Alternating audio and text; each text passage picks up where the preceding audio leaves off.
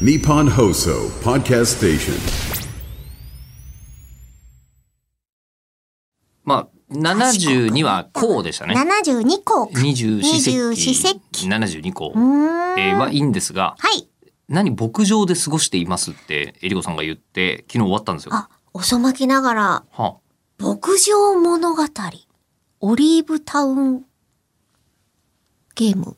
え、めちゃくちゃ古くないそれが、いわゆるリバイバルって言い方で合ってんのかなされたやつが何年か前に出たのを、ようやく、スイカゲームをやり始めたんです。ちょっと話がごちゃっとしますけど。まあまあまあまあそもそも、去年流行ったね。そう。で、うん去年末ですよ。そうですね、スイカゲームはね。よううん。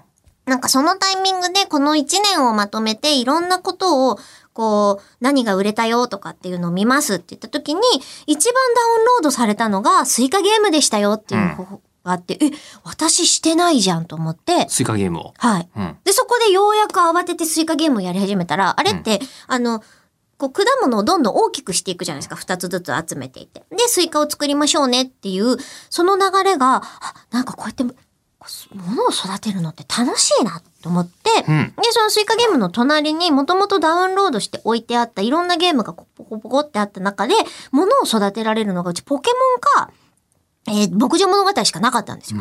で、ポケモンは、うあの、物というよりは、ね、こう成長を見守っていったりとかするから、ちょ、ちょっと感覚違うかなと思って。牧場ともちょっと違うかもしれないですね。そうなんですよ。で、牧場物語こう、見たことはあるけれど、自分がやったことないなと思って、初めてやり始めたんですよ。そのオリーブタウンバージョンを。ほうほう。